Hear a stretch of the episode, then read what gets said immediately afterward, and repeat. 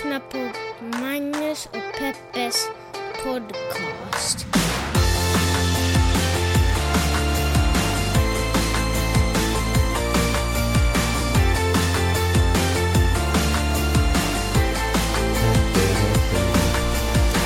Jajamensan internet, då är vi tillbaka igen i era öron. En liten podcast som heter Magnus och Peppes poddis. Jag heter Magnus Silvenius Öhman Och jag heter Peppe Öhman. och den här podden är ju en sån podd där vi pratar om de stora och de små händelserna i världen och så gör vi det ur ett journalistiskt, feministiskt och mediegranskande perspektiv. Ehm, hur har veckan varit? Den Det är väl en fair varit, question. eh, ja, men det har väl varit en ganska bra vecka. Ja. Jag känner att jag har noll koll på Brexit. Och Vidars skolgång. Jag då? Ja. Vad menar du med den saken? Nej men du vet ju inte vad det är för läxor han ska ha gjort och... Men han är väl stor nog att ta hand om sånt själv. Ja, okej. Eh, det är ju bara en vecka kvar av det här lite tyngre projektet som jag har hållit på med. Så sen så kanske det blir ordning och reda i hans skola igen. För att du kommer in som någon För att jag kommer Stålmannen. in... Ja, men för att jag engagerar mig och Men herregud, Magnus, jag kan faktiskt inte göra allt. Det måste du förstå. Ja. Jag måste dra strecken någonstans och nu väljer jag att prioritera bort vår sons Okej. Ja, bra gränsdragning. Berätta lite, du har ångest alltså över att du inte vet någonting om Brexit. Nej, men jag känner att eh, jag brukar ha någorlunda bra kont- kontroll på världspolitik. Eller kontroll är kanske att ta i Ja, lite, är- men koll kan vi Ja, säga. Hybris på kan man säga att du har drabbats av under den här tiden. politiken. Men alltså jag tappade Brexit för flera månader sedan. Jag bara, men nu orkar jag fan. Ja, det är väldigt oklart. inte? I fredags skulle de gå ur. Ja, Men så fick de väl tre månader till. Fick de eller? det? Jag ja tror men inte det. herregud, ingen aning. Vad Ja, det händer? är väldigt otydligt. Men jag tror att det här också är ett av problemen. Att jag tror inte heller att det brittiska parlamentet riktigt vet vad som händer. Men sen, en annan sak jag inte fattar. Okej, britterna, de röstade en gång. Alltså För- vänta, mannen på gatan och Ja. kvinnan på gatan och alla andra könsidentiteter på gatan röstade en gång. Ja. Och då valde de att eh, gå ur EU. Men sen har det brittiska parlamentet, hur många gånger har de röstat om den här saken? Hur många gånger som Nej, helst. men de har inte röstat om huruvida de ska gå ut eller inte. De har bara röstat nej till att göra en hard Brexit. Ja, men hur de ska gå Hur ut. kan man rösta nej? Alltså vad är det för röstning ens? det är så konstigt. Alltså men de är ju, alltså allting är ju riktigt i pisset där. Men det är väldigt otydligt också. Var, varför har EU inte kickat ut redan? Vad liksom... Jag vet inte, jag förstår inte vad som Jag tror händer. faktiskt ingen riktigt har koll. Och alla hoppas att någon annan skulle ta tyglarna och styra i land det här projektet. Ja. Klippa av banden. Det är sådär de håller på. En gång tog det ett år för mig att göra slut med en pojkvän. Du, du känner att det är exakt samma sak där? Att det är lite samma sak. eh, men förutom Man bara, att... ska göra slut på ett hårt sätt eller ska låta det rinna ut i sanden? Förutom att... Kanske EU bara ska ghosta. Ja, Storbritannien. exakt. Det är kanske är det som händer, det är därför det är otydligt. Men det skulle, din pojkvän-analogi där, skulle ha varit samma sak, eller skulle varit exakt det som händer, om det hade varit en tredje person som hade instigerat alltihopa och sagt att ni borde göra slut, och sen hade den personen bara dragit. och, vill, och och, tycker att my work here is done. Alltså jag tycker att den där, hela, all den här, alla de här händelserna runt Brexit och alltihopa, är ju, alltså det går ju till historien. För det mesta. Alltså jag förstår inte hur de här människorna som, som liksom drog igång då och hetsade upp hela befolkningen, hur de inte liksom står i Boris kri- Johnson och Ja, den där andra duden som jag inte ens kommer ihåg vad han heter längre. Varför David de, Cameron. Hur de är liksom... Är det regissören eller statsministern? jag vet inte. Men hur de inte liksom är i krigs... Välkomna till Politikpodden. Ja, verkligen. Hur de liksom inte är i krigsrätt för landsförräderier och liknande. För det, alltså, make till uppvigling och sen bara drar. Och, Räcker fram en mopp till Theresa Ja, May och och- säger kan du, kan du snygga till det här? men hur kan Kan du dödstäda det här projektet? Men verkligen, men hur kan den brittiska befolkningen bara inte kräva att de kommer tillbaka till tjänst och bara reder ut sina egna planer? Hur, hur var det ni visualiserade det här egentligen? Men det känns ju som Alltså- om... eh, Det känns som en helg när föräldrarna är borta. Nu? Ja. Nej men alltså hela den här processen av två åren, det som en, eller två och ett halvt år, är det som en liksom... Det finns ingen vuxen i... Nej, nej, i, det är ingen vuxen på plats. Nej. Ingen vuxen är närvarande. Den skylten borde stå vid, stå vid, vad heter det, gränsen till, eh, till Storbritannien. Ingen vuxen närvarande. Ja. Men, var- eh, ja, nej men verkligen. Men jag, fast jag känner så här, vi kan ju inte, nu har, vi liksom inlett den här podden med att säga att vi skulle vilja prata om någonting som vi inte vet någonting om. Så, Så vi, låt oss hålla på i 20 minuter. ja, alltså vi borde ju verkligen ha pluggat på vad som är, sitt- fan vet du vad, vi tar om det här. Okej. Är ni med? Nu ska ni få höra det 90 gritty på Brexit. Vad vi har varit och vad vi är. 2016 skedde den stora omröstningen där Storbritannien valde att vi ska lämna EU. EU är inte vår grej längre. Så det här ställer Storbritannien och EU inför några problem. Några mindre och några större. Några av de största problemen är vad händer med medborgare i EU-medborgare som befinner sig i Storbritannien och vad händer med storbritter? Eller vad heter Storbritter och småbritter ute i EU. ute i Europa. Vad händer med deras uppehållstillstånd? Eh, måste de börja skaffa visum? Måste de lämna? Är de helt plötsligt illegal aliens överallt? Det andra är naturligtvis vad händer med eh, förhand, eh, alltså vad heter det? Handelsavtal. Handelsavtal vid gränserna. Och då menar man inte bara det mellan Storbritannien och EU, utan i och med att Storbritannien har varit en stor del, en del av EU, så har EU vissa handelsavtal med andra länder som USA och Ryssland och Exakt. Brasilien. Och EU, eh, e Storbritannien är inte längre en del av EU, måste förhandla om allt det här. Och det blir med största sannolikhet dyrare för dem. Och vad händer med de medlemsavgifter som Storbritannien har lovat EU att det här är vad vi kommer betala? Alltså, du vet, skriv kontrakt på. Vi kommer varje år skjuta in så här mycket cash. 40 miljarder pund säger man att det ligger på ungefär. Kommer det handla om. Så vad händer med de pengarna till exempel? Det är ju pengar som EU har räknat med. Har räknat med och uh, som, det, alltså som också Storbritannien har lovat att de ska betala. Eh, och den känsligaste som nog har med handelsavtal och uppehållstillstånd att göra är ju gränsen vid Nordirland. Hur tusan löser man den enormt infekterade lilla platsen på jorden? Eh, så att det inte blir ett krig igen. För det man absolut inte vill ha är vaktposter där igen med beväpnade soldater. Typ. Sunday Bloody Sunday. Det, det, det, där området är, alltså det går långt tillbaka, det eh, handlar om förtryck och det handlar om övervåld och det handlar om eh, religiösa motsättningar och det är otroligt infekterat. Och, och det, man inte vill med, ha ett krig i Storbritannien. Precis, och man har till och med gått så långt för att undvika det här att man tänker, funderar på att borde Nordirland få ytterligare ett eget avtal? Mm. Borde det vara, borde vi, de, det här ett avtal med EU, kanske inte vara en del av EU, men i alla fall ha någon slags gräns, inte, ingen gräns mellan resten av Irland sig Så själv. hur de här uh, olika sakerna ska lösas har ju naturligtvis varit upp till Theresa May att lösa. Så hon har åkt fram och tillbaka mellan Bryssel och Storbritannien uh, och London och så har hon försökt hitta försökt få Bryssel att gå med på någonting och sen har hon försökt ta hem det till sitt eget parlament och, och, fått, och haft det omröstat. Och bara den här våren, alltså bara 2019, har hon varit tre gånger i Bryssel, mm. kommit hem med ett förslag och blivit nedröstad i sitt eget parlament. Och då kan man undra, varför har de röstat ner det? Och det är helt enkelt därför att de i parlamentet tycker att de förslagen, hur man än har löst alla de här saker som jag just pratade om, så upplever man ändå att man ger EU fortfarande för mycket kontroll över brittisk eh, politik, och, eller förlåt, eh, eh, brittisk ekonomi. Och det sista, det sista, den sista nedröstningen skedde faktiskt på bara några dagar sedan, alltså den 29 mars, samma dag som Storbritannien skulle gå ut ur eh, EU. Exakt, och det är problematiskt. För nu har de spräckt en deadline. Och det är faktiskt inte jättebra. För att om den här äh, hade röstats igenom, att det här, då hade de fått en tidsfrist till den 22 maj på att bara styra upp hela avtalet i sin helhet. Och sen har de fått till 2020 på sig att ha en soft Brexit. Nämligen att sådär pö om pö fixa gränser, pö om pö fixa visumtillstånd. Handelsavtal, visum och... Exakt. Ja. Men nu är vi inte där. Eftersom de röstade nej så betyder det att nu är tidsfristen slut. 12 april, that's it. Och eh, orsaken till att det först var snack om maj var det att i maj, den 23 maj börjar EU-valen. Då kommer mm. rösta EU-valen. Och eh, eftersom Storbritannien är på väg ut ur EU... Så kan det, de inte vara med och rösta. Precis, det vill varken, eh, varken Storbritannien eller EU. Förstås. Men det är ju väldigt konstigt att de inte har gått ut ur landet, ut ur EU ändå, och det är val. Hur ska man göra då? Något sånt här har aldrig tidigare hänt. Nej. Det finns en bakdörr, skulle man nästan kunna säga. För i slutet på 2018, december 2018, så röstade eh, vad heter det, hur ska man säga det på svenska, The European Court of Justice. Eh, de röstade att Storbritannien har rätt att återkalla sitt beslut att lämna eh, Brexit. Men det här är naturligtvis ingenting som Storbritannien kommer att nappa på för man, man kan inte ta tillbaka en folkomröstning. Jag tror att Theresa May kommer att avgå. Tror du det? Mm. Vad händer sen då?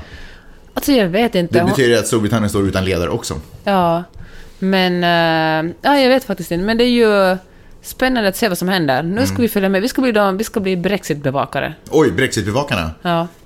Ska, måste vi byta namn på podden också? Ja. Oj, oj, oj. Okej. Okay.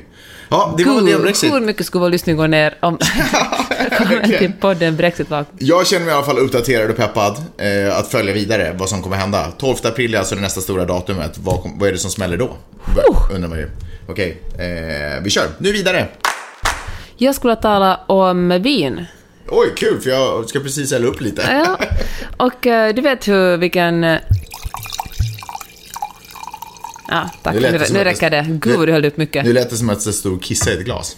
Och det är faktiskt det som Magnus gjorde, trots att ni kanske tror att han hällde upp ett glas vin. Allt för ljudeffektens skull. Ja, men berätta, du ska snacka om vin. Nej, men jag läser så här, du vet att hur man tycker att, att fransmännen har så avslappnad, en så avslappnad och förnuftig inställning till vin. Alltså, nu, nu låter det som dina egna föräldrar. Ja, du menar att vi, är lång, vi har kommit förbi Ja, det? jag känner nästan ja. det faktiskt. Ja, kanske det. Okej, det är kanske yngre människor än våra Ja, föräldrar men lyssnar på däremot det här. de gamla romarna. Ja, ja, ja, fine. I alla fall. På eh, 50-talet, Mm. då, redan då gick franska hälsomyndigheter ut och sa att eh, fransmännen måste dricka mer. Mhm. Vet du vad man rekommenderar då? Nej. Man rekommenderar fransmännen att inte dricka så mycket som en liter vin om dagen. Okej, ja. Att Man skulle dra ner För det kan lite. bli lite för mycket då. Och på den tiden då serverades det ännu cider och vin i skolorna. Cider i skolorna? Ja, och vin. Oj, oh, vin För barn ovanför 14 år, alltså det var inte riktigt de små. Är det Men när man, sant? ja. Så barnen glider runt och var lite lulliga i skolan? Ja, 1981, så det var då man tog bort alkoholen helt ur skolorna i Frankrike. Och det var säkert sådär, då gick bönderna ut och protesterade säkert. Ja, säkert. Det måste ju också, jag menar, serverar man vin i skolorna måste ju också betyda att... Var det det som ledde till franska revolutionen? Ja, det var det. 1901. Jag hoppas ni antecknar det här. Jag vet inte vad de er i skolan med Ja, men franska du revolutionen. 1981? Ja, 1981. Ja, shit Ja. alltså. Ja. I alla fall. Jäklar. Men eh, nu har frans, franska läkare och hälsomyndigheter gått ut och sagt att eh, vi måste ännu, ni måste dricka lite mindre. Mhm. Och eh, de har gått och sagt att, att nu räcker det att två glas varje dag i veckan, det är lite för mycket. Alltså, vänta, pratar vi nu om råd till gravida? Eller pratar vi om liksom allmänna man, hälsoråd? man talar om allmänna hälsoråd. Ah, shit. För i Frankrike upplever man till exempel, nu talar jag inte för alla fransmän, men enligt den här Guardian-artikeln, så ser jag många sådär, men, men alltså vin, det är väl inte riktigt alkohol liksom. Nej. Kan man ens räkna? Det är ju inte så Nej, nej, stark sprit och sådär. vodka, liksom. Nej men precis. Men det är ju ändå samma alkoholmolekyler. Alltså alkohol är alkohol är alkohol. Jaha. Oberoende vilken form man dricker. Förlåt att jag förstörde ett glas nu, Magnus. Nej, inte alls. Men, eh, ja, men då säger man att, att det finns, att det är faktiskt ett proble- problem att det sitter så djupt i den franska kulturen att äh, dricka vin. Så nu, men som sagt, högst två glas om dagen. Mm. Men man Och upplever att det är en epidemi, att folk dör av det här liksom. Ja, det hör till en... Det hör till sådana dödsfall i, i, i, i eh, Frankrike som man kan undvika. Okej. Det Vad är det för typ av dödsfall? För till exempel i Finland så är ju de flesta brott, höll jag på att säga, våldsbrott eh, och de flesta liksom olyckor är ju typ nästan kopplade till Ja. alkohol. Nu förenklar jag, men Men liksom, de som de listar upp här några former, former av cancer, högt blodtryck, eh, vad heter det, mm, blod... eh, Alltså stroke Precis. få. Exakt, Och, men det här eh, känner jag, och det här är ju liksom en skillnad då. Det, har ju hälsoeffekter förstås, eh, när att man dricker mycket alkohol. Men i till exempel i våra länder, i Skandinavien, så där blir ju också, där kommer det andra effekter. Du vet, folk börjar klättra på stegar när de inte ska göra det. Förstår du vad jag menar? Man börjar göra dumma saker också. Och Mm. Ja, det men- kanske man inte gör i Frankrike i Ja, samma men, utsträckning. eh, ja, våld är ju en stor del. Det är också en stor Ja. dum sak. Hör du, eh, men alltså man dricker ändå inte mest i, i Frankrike. Vill du höra vilka länder man dricker Mest mest, vin? i? Ja, nej, men mest alkohol. Vi talar Nej, bara... det nej. vet du. Alltså, det måste ju Ryssland vara? I, typ eh, ja, men de får inte vara med nu här, tror jag. Nej. Eller, jag tror de bara snackar, om EU-länder, eller i Europa. I Frankrike dricker man i medeltal 12,6 liter av eh, ren alkohol om året. Mhm. I, uh, Litu, i eh, Lituania, i Litauen, Mm. dricker man uh, Lituanien. 15 liter. I Mm. Men Tyskland typ ryssar. 13,4. Mm, schysst att du sa det där, de kan vara jätte... Det är samma sak som att säga att finländare, de är ju nästan ryssar. Nej, men jag menar att det är kulturellt ganska... Alltså, de har ju varit... i- Ja, whatever. I eh, Lettland 12,9 liter. Same. I Storbritannien 11,5 liter. Och eh, av all alkohol som konsumerats i, eh, i Storbritannien, i, i, i, eh, herregud vi talar så mycket om Storbritannien så jag tänker på det hela tiden, i Frankrike är 58% vin. Så man dricker liksom procentuellt ganska mycket vin. Ja. Men, eh, men sånt snackar man om där. Och jag kommer ihåg när jag var... Intressant. Ja, men ehm, de har ju en... När jag var gravid med Vidde åkte vi runt med vår kompis som bodde i Paris och åkte runt i champagne-distriktet. Och då var de ju väldigt sådär, men herregud, är man lite gravid, jag kommer att dricka lite champagne här och där, lite vin till maten, det är väl inte så farligt. De har ju liksom kanske en väldigt... En mer avslappnad inställning till vin på, på ont. På ont. Nej, inte på gott och ont, utan bara på ont. Eh, on that note, så jobbar jag med en podd som heter Bulle i ugnen som är faktiskt en otroligt skön podd som, skriver, skri, eh, förlåt, som sprider väldigt mycket bra vibes. Ja, jag, det måste jag faktiskt säga, du skrattar mycket. Jag tycker, Ja, du hyllar den ofta. Ja. Eh, Det avsnittet som kommer ut eh, nu tror jag på imorgon, på måndag. Så är TV4s Dr. Mikael inbjuden. Och då pratar de lite om vad som är farligt och inte farligt när det kommer till alkohol. Och eh, nu är inte jag läkare så ta det för vad det är. Och frågan Men doktor Mikael, han är TV-läkare. han är tv-läkare, precis. Han är narkosläkare faktiskt i, i grunden om jag förstått det hela rätt. Ja, vilket fall som helst. Så han menar på att de, den första trimestern är känsligast för då sätts ju cellerna och cellbyggnaden och sådana saker. Men sen efter det så handlar det mer bara om att barnet växer och då är det inte riktigt lika känsligt.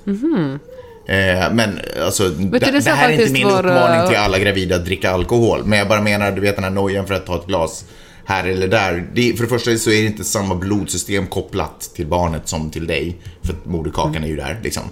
Eh, men så sa han i alla fall att, eh, ja, helt taget ur sitt sammanhang så sa han att första tiden är lite känsligare. Därför att man sätter celler.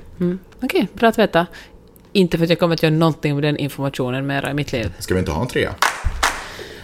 Uber och Lyft och alla de här Du menar andra... Uber?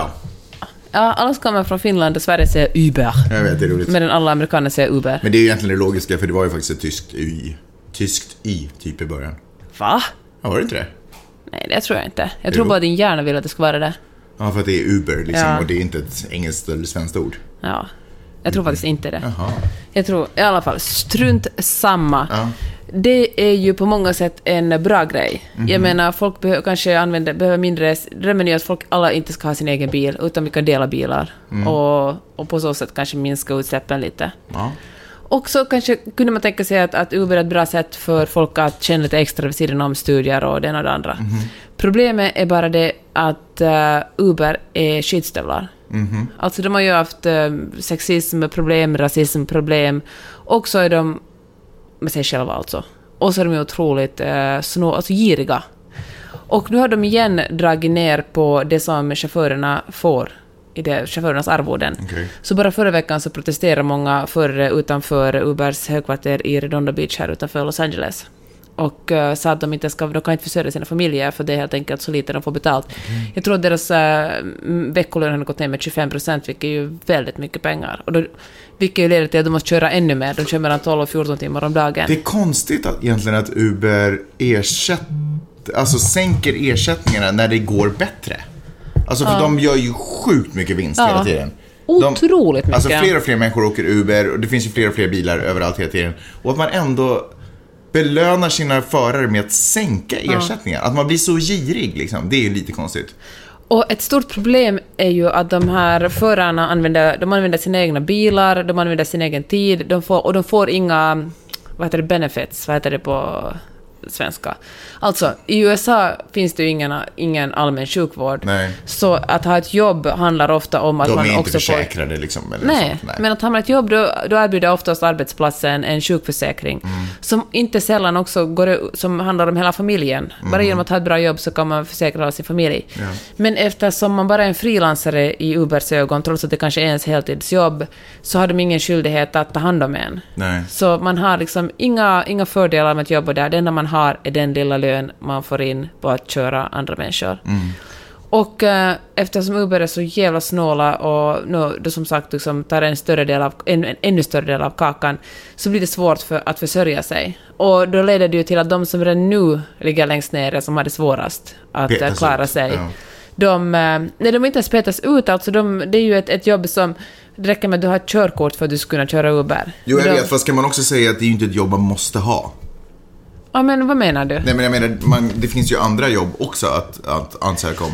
Fast skillnaden mellan att jobba för, på Uber och att till exempel jobba på McDonalds eller Starbucks eller något annat är att Uber väljer du själv när du kör. Om du till exempel har småbarn så kan du välja att köra någon annan kan ta hand om småbarnen. Du har liksom ingen timlista som de ber dig infinna dig på ett visst ställe vid en viss Och tidpunkt. därför menar du vadå? Att, Därför är det vissa människor som helt enkelt inte har möjlighet att ha ett annat jobb än Uber. Eftersom fast inte, Uber har ju inte alltid funnits. Hur skulle de människorna ha gjort då? Innan? Ja, men de har kanske haft ännu sämre jobb. Jag, nu förstår jag inte riktigt vart du försöker Nej men jag komma. förstår inte, alltså, jag, jag, jag hör ju vad du säger. Man ska ju inte vara en asshole bara för att man är arbetsgivare och det går bra. Och, Mm. och, och det är ju deppigt att folk blir giriga, liksom. jag fattar det. Men, men de har ju ingen skyldighet att... Alltså, alltså de har ju... Fast de det- försöker ju driva en business, förstår du vad jag menar? Att, Nej, det förstår jag faktiskt inte vad du Varför menar. Alltså, då? Man har inte nej, man har inte- problemen är ju det att det inte har funnits motsvarande jobb tidigare. Sedan Nej. vi hittade på ett gig-ekonomin, där folk är frilansare och, och, och arbetsgivare inte har någon som helst skyldigheter. Det är ju en ganska ny grej. Det har ju funnits assholes till Men arbetsgivare vad är det här förr i med tiden att, också. sådär, att, åh nej, nu börjar min arbetsgivare behandla mig så skit, men jag måste stanna kvar. Vad är det för grej? Därför att i det här landet måste du måste kunna betala, det, allt kostar ju här. Du stiger ut på gatan och måste börja dela ut dollarsedlar till folk. Ja, men som Alltså- vilken asshole som helst skapar en firma och då måste folk jobba där. Nej. Nej, men då, kanske man inte har- Du, jag till du har en exempel- asshole-firma, så jag tänker inte jobba Jag åkte till här. exempel med en kvinna som hade, som hade cancer i stage 4. Och hon sa att hon måste säga upp sig på sitt andra jobb eftersom hon mådde så illa på dagarna. Ja. Så därför kör hon Uber de stunder hon inte mår. Därför verkar Uber vara ett bra alternativ för henne. Ja, precis. Ja, exakt. Och jag menar, det finns en massa fattiga människor som helt enkelt inte... De har 100 ingen utbildning. men då är ju Uber ett bra alternativ. Alltså det som är Nej, fucked up är ju alltså- samhället i stort, liksom, att man inte tar Ja, då är hand ju om... Uber ett bra alternativ. Nej, alltså jag tycker det måste ju finnas. Jag tycker att det är hur man snackar otroligt mycket efter de här nya Fast de aktörerna kom in på marknaden. Fast de driver ju inte en, en välgörenhetstjänst för folk med sjukdomar. Nej, det är inte heller det jag säger, men jag tycker att det måste finnas någon slags... Nej, men nu är vi tillbaka i den här diskussionen och tycker att företags enda uppgift är att, att Nej, vara vidriga. jag tycker jag inte menar det. alla de Det små tycker jag- barnen i Kambodja som 100% syr våra kläder för H&M Förstås är liksom. det Det ju är ju inte- klart, alltså det är ju inte H&M's fel att de sitter där med det blödande fingrar. sak. Det är en annan sak. Varför? Nej, tvärtom är det helt... Nej, vet du vad? Det handlar precis om Nej, det, det att man fortfarande- utnyttjar människor som inte har några andra möjligheter. Ja, det handlar fast- precis bara om det. Fast Sen finns det olika grader i helvetet. Det här är ju inte Kambodja. Eh, Kalifornien är ju världens typ tre, femte eller sjunde största ekonomi. Det här är inte Kambodja. Det här är ju ändå en, en stat där det finns andra saker man kan göra. Som vadå, plocka grönsaker ute på fältet då, från Men morgon till kväll? Inte vet jag, men det finns Nej, men andra saker ett man kan... konstruktivt Nej, förslag då. jag är inte insatt i hela arbetsmarknaden här. Det är jag inte. Men jag bara menar att det är ganska fräckt att sätta på, ja, det finns cancersjuka, ja men det finns ju cancersjuka människor på alla arbetsplatser. Det- Jag menar, jag förstår ju att det är klart att man ska vara schysst som en arbetsgivare, förstås. Och jag kan också tycka att Uber inte gör ett helt cleant jobb, att det inte är soft är de, så som de gör. Men jag tycker också att det kommer emot en gräns där man är sådär att det här är faktiskt inte vår business. Vår business är Ursäkta att... nu, men problemet är ju precis det som de demonstrerar för de här människorna utanför från Ubers huvudkontor. De säger att ni måste ge oss någon trygghet. Ja, Ni kanske det de kan köpa finnas- aktier i Uber det då, kanske- eftersom det går bättre, eftersom det går bra för Uber. Då tjänar de pengar på aktier istället. Alltså problemet är ju det att de inte har några pengar. När tappar jag dig? Det börjar ju med att säga det är fattiga människor som Ja, kör jag Uber. fattar, jag men förstår du det? Att det här är ju ett sätt att få saker och ting att förändras. Vi ordnar en stor demonstration och kräver att Uber gör någonting på ett annat sätt. Vad ska, få, ska människor bara huka sig och säga att nej, nej, herregud, jag ska inte säga till någonting för det är ju företagets enda uppgift är att, att göra så mycket pengar som möjligt. Ja, men det är bara... inte det enda företaget i USA. Jaha, så det är därför ingen får demonstrera? För att Jo, Uber man får- suger ut... Vad vad man- menar du? Jo, jo, men det är klart man får... Jag har aldrig varit emot demonstration. Men det är jag, det här sättet man förändrar saker, genom att försöka vi- lyfta upp problem.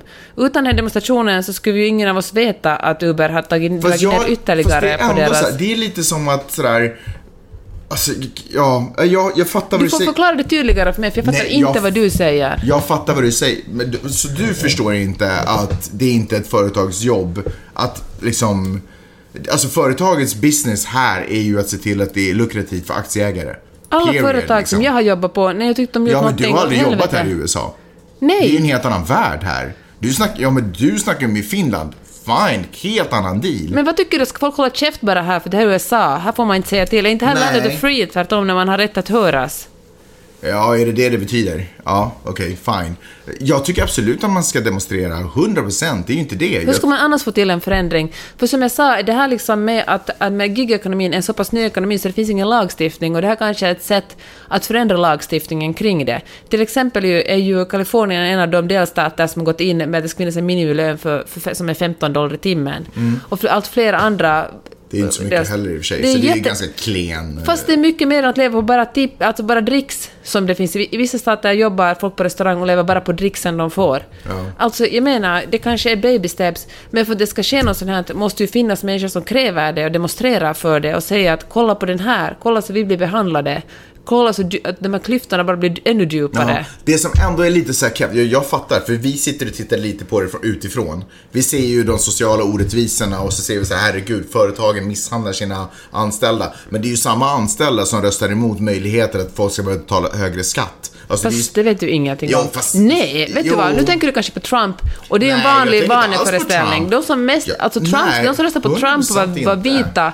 Också en stor del av de som röstade på Trump var vita övre medelklassmänniskor som var rädda för att det skulle komma folk från centrala, Centralamerika och ta deras jobb. Jag har inte gjort en social, eh, jag har inte gjort en social studie på det här där jag har intervjuat 15 000 pers runt omkring i hela landet. Men min lilla empiriska undersökning när man pratar med människor så får man ju en feeling att i det här landet så är folk otroligt duktiga på att se människor i sin näromgivning. Att man tar hand om sina grannar, man, communitykänslan är otroligt stark. Men när det kommer till människor man inte kan se så finns det ingen feeling för att hjälpa till eller förstå poängen med att egentligen betala skatt och att det kan ge en större Men du social tycker inte att trygghet. Bernie Sanders och Alexandria Cortez Ocasio, att de har, gjort, att de har en massa följare som verkligen tycker att de vi har ska ta säkert en hand om massa varandra? följare men de lär inte, de vinner inte. Vadå? Alltså- Alexandra, alltså hon, hon, Alexandria Ocasio-Cortez, kan gick ju otroligt bra för henne just nu. Hon kommer ju att ställa upp som presidentkandidat om några år. Du kan säga vad du vill, jag är inte övertygad. För ett år sedan stod hon i en bar. Ja. Nu, och nu var hon den som människor mest lyssnar på på, på vad heter det, South by Southwest-konferensen i Texas. Bra. Jag menar, det är ju... Land of the free. Men jag säger bara att, att jag, alltså Okej, ja. Men det här är ju bara spekulationer. Du kan argumentera mot mig hur mycket du vill. Men jag menar att, jag, jag är helt övertygad om att, att det här är samhället som man, som, som folk vill ha. Folk gör ingenting för att förändra det här samhället. Men det händer ju jättestora förändringar hela tiden. Vad snackar du om? Bara det att minimilönen är upp till 15 dollar, det är ju en jättestor förändring. Fast det är ju en bajsförändring. Det är ju ingenting jämfört med vad det borde vara i Det är ju för många landet. människor en ett otroligt stor skillnad. Ah, Okej, fine. Whatever. Okej. Bra. Okej, så Uber är assholes och folk jobbar för att det ska förändras. Ja, så kan man sammanfatta den här diskussionen. Bra, bra snack. För ungefär en vecka sedan så publicerade SVT Play dokumentären Älska mig för den jag är som handlar om Josefin Nilssons tragiska, alltså sångaren i Ainbusk Singers eh, och solkarriär också förstås. Ja, skitsamma, hennes tragiska bortgång. Eh, och eh, det har ju väckt otroliga reaktioner. Sociala medier har varit helt smockad med folk eh, lackar och är upprörda, ledsna och det är otroligt tragiskt. Jag har klippt poddar där folk har suttit och gråtit för att de har sett den här dokumentären och det är så, ett så otroligt hemskt eh, livsöde. Ett av många kvinnors hemska livsöden. Utanför min gamla arbetsplats på Linnégatan 69, eh, Elverket. Elverket, restaurangen jag jobbade på, alltså då, jag jobbade inte på Dramaten. Så Elverket är ju precis vägg i vägg med Dramatens scen, Elverket. Eh, där hennes man, eller för detta man eller vad man nu ska säga, vad heter han, Örjan Ramberg, eh, har haft föreställning, eh, arr. Så var det en stor manif- manifestation. 9000 personer hade anmält sig på Facebook, jag vet inte hur många som sen dök upp, men det var en liten ljus manifestation. Inte så lite, alltså en jättestor sån. Eh, Stor manifestation, ja. Ja. ja absolut. Eh, och, eh, och så, och protesterade mot att, eh, Dramat, att han- får fortsätta verka och att Dramaten inte tar ställning. Dramaten själva var ju otroligt känsliga med sådär, vad ska de kommentera och ska de inte kommentera. Men efter lördagen, det här hände igår då, i vår tid, när vi spelar in det, så har Dramaten gått ut med ett, eh, ett vad ska man säga, en kommentar på Instagram. Jag ska läsa upp den och så vill jag att du ska kommentera vad du tycker och tänker om det här. Du har ju sett början på den här dokumentären. Spontana känslor bara. Ja, men jag tycker att det är otroligt, så otroligt vidrigt hur eh, hela vår kultur verkligen struntar i mäns våld mot kvinnor. Ja. Och också, alltså jag menar det är inte bara konstnärer som, som eh, slår sina, som slår, som slår kvinnor, det är ju väldigt mycket Alla vanliga slår människor sina också. kvinnor, höll jag på. Mm, Precis, men det finns ändå den här myten om det manliga geniet som alla måste... eh, Vi är så rädda för att förlora det som det här eh, manliga geniet har att ge världen, för att det väger tyngre än allt annat. Så därför är det så svårt att nå dem på något sätt. Det är så mycket, otroligt mycket förståelse i varför han slår. Så här kommenterade Dramaten efter att först ha valt att inte kommentera. så kommenterar de det så här. Med anledning av gårdagens manifestation utanför Dramaten vill vi betona att Dramaten kraftfullt tar avstånd från alla former av kränkningar, kränkningar och våld. Dramaten arbetar förebyggande och har noll tolerans mot trakasserier. Varken i egna eller i andra kanaler kommer vi att kommentera enskilda e- medarbetare. Inlägg som innehåller personangrepp kommer att tas bort från denna sida.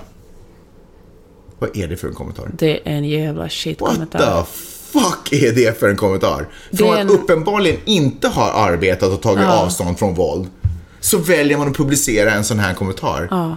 Är, de, är de helt störda i huvudet? Ja, alltså... Det är fan det sjukaste jag har hört. Från en, från en skattefinansierad institution och en sån otroligt prestigefylld och viktig institution i det här landet.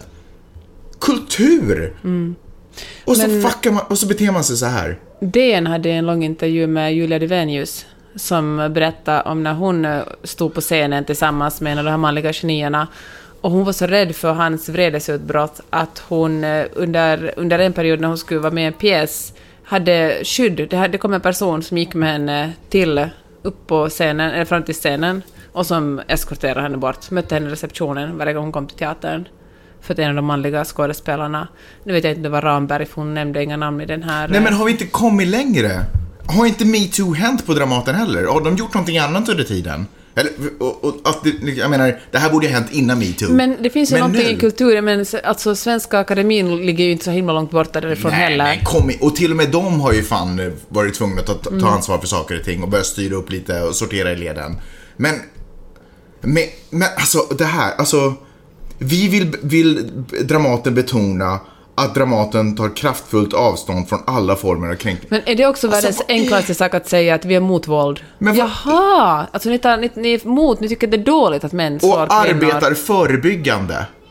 Har vi Ja. inte precis... Nej, det gör ni ju uppenbarligen nej. inte.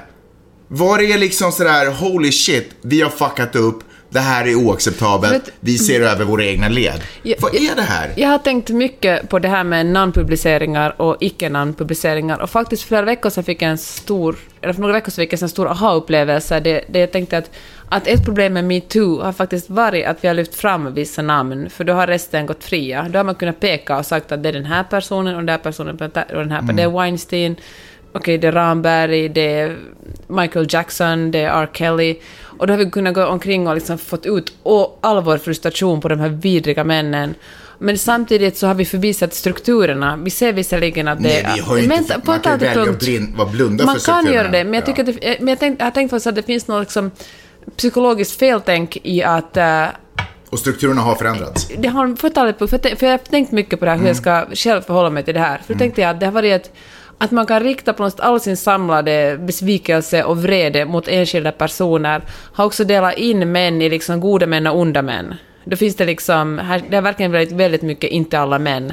Trots att metoo skulle visa att alla män, eller kanske inte alla män, men alla kvinnor. Men eh, nu börjar jag faktiskt, i och med den här Örjan Ramberg våld, där han verkligen i, i förlängningen hade ihjäl henne, Ja.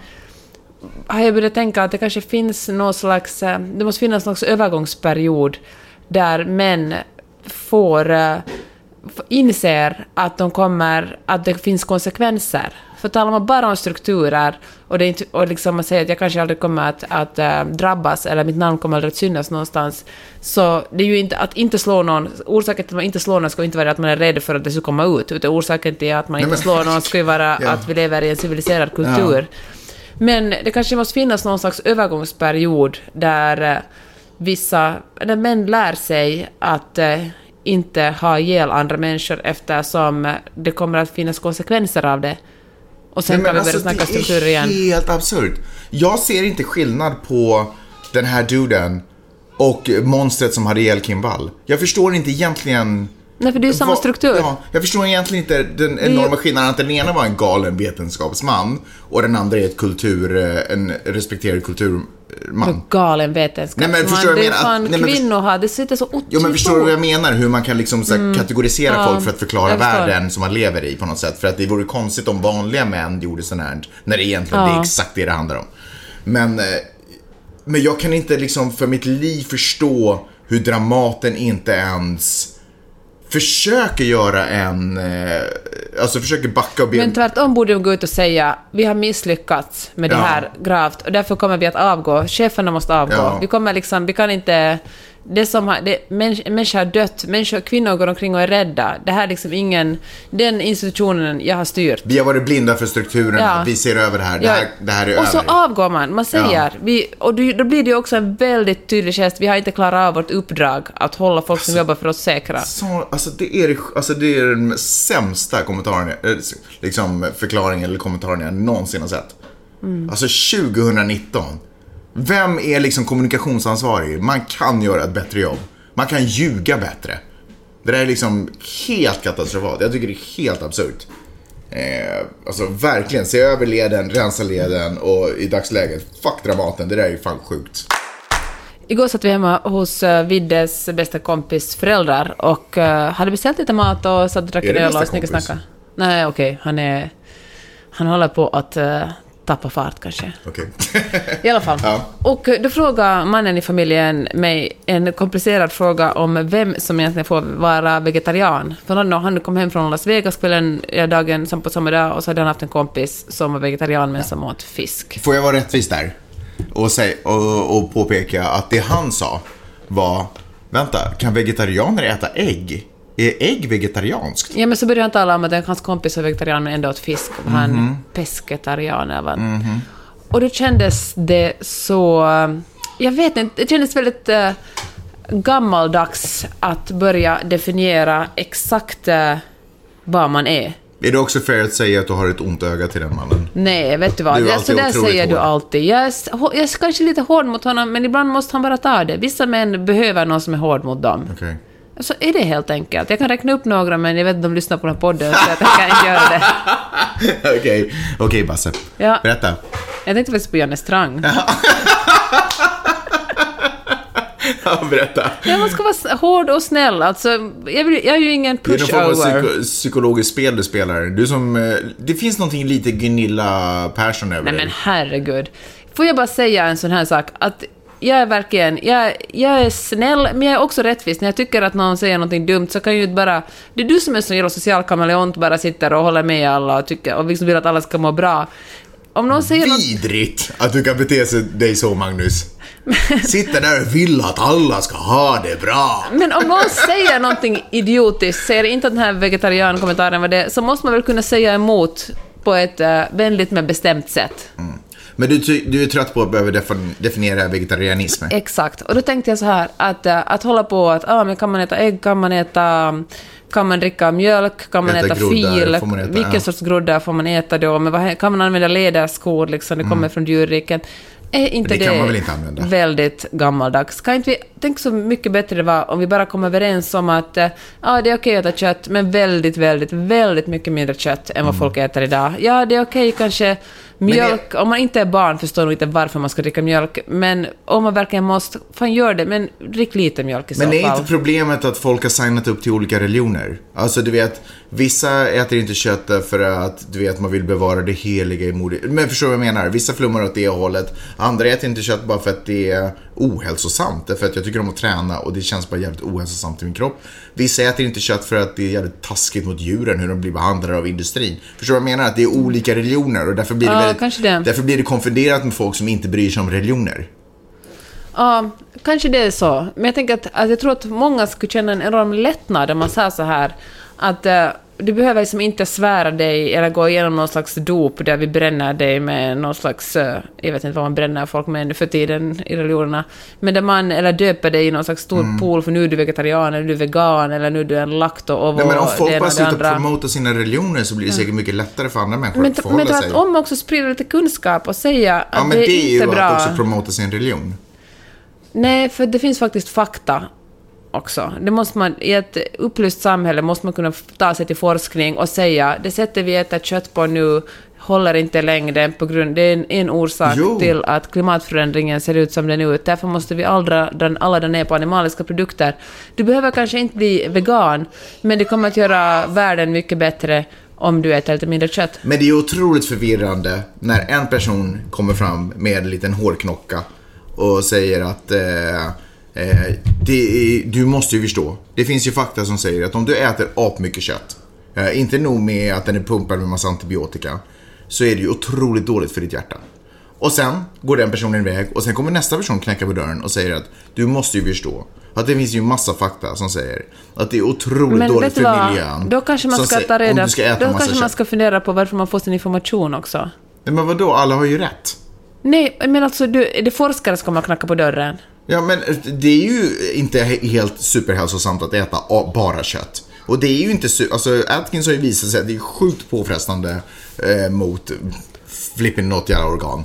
Men, och det, har ju också, det finns ju också fakta som visar att det är ju inte alls jättebra för miljön att äta kött. Och det finns ju fakta som visar att eh, Fast nu argumenterar du för samma sak. Alla de här säger att det är ett mindre kött. Jo, jag vet, men förstår du vad jag menar? Att, men alla de här representerar olika falanger, för folk har valt vegetarianism av olika saker. Så det är klart att det blir otroligt förvirrande för en människa som inte förstår sig på någonting av det här, eller har tillbringat någon minut av sin dag att studera det här, när det kommer en person och säger Okej, att du ska nu inte tror äta jag du kött. förstår mer. Du tycker att människan vill bara kategorisera livet. Så det här, de här Ja, är onda, det här, är, det här 100%. är axis of evil, Ja. en vegetarian är en sån här person, en Precis. vegan är en sån här person, en vanlig människa, alltså det som jag själv ser normen, en sån här person. Men det är klart att man blir superförvirrad om någon kommer och säger att man ska inte trycka kroppen bara full med proteiner. Och sen helt plötsligt kommer en annan säga att den är av samma kategori människor, vegetarianer, men kan äta ägg. Då bara, what the fuck händer nu?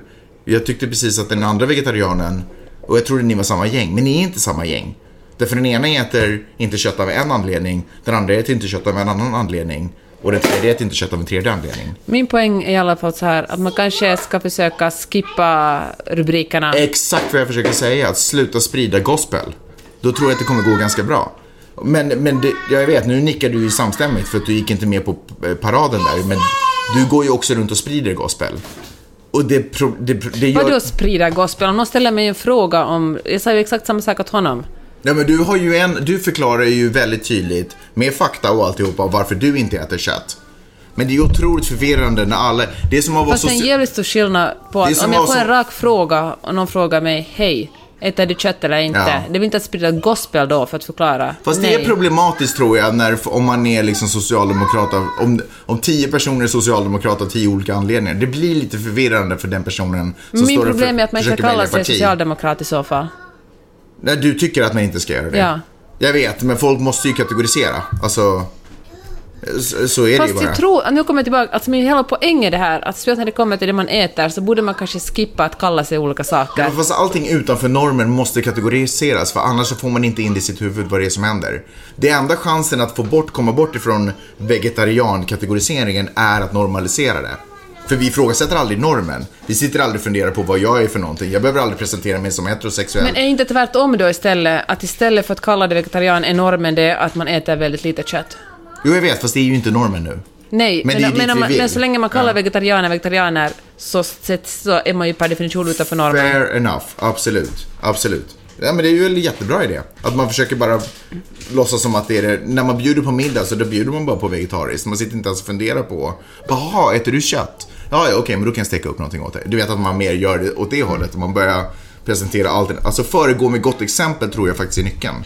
Inte hålla på och försöka presentera sitt eget gospel eller sin egen tro, utan föregå med gott exempel. Bra, nu har vi egentligen bara en sak till att lösa den här veckan och det är frågan huruvida vi ska åka till Mexiko eller Hawaii om typ en eller två veckor. Ja, två veckor blir det ju förstås. Vad säger Ja, du? hur många gånger tror du att Maj-Lis kan säga Peppe innan vi har kommit fram till någon lösning på det? Ja, vi, vi, jag tror att vi kanske tar den debatten och så rapporterar vi nästa vecka hur det blev. Hörni, tusen tack alla ni som fortfarande betalar för den här podden. Ja, och ni som fortfarande lyssnar. Ja, herregud, ännu mer ni som lyssnar faktiskt. Fast det går väl hand i hand, måste man ändå säga. Ja, kanske. Miley's gör en sjukt soft move just nu med två eh, varmkorvar intryckta i munnen parallellt. Hör du... ehm, Tack så hemskt mycket för att ni lyssnade den här veckan. Vi hörs snart igen. Hej då! Hej!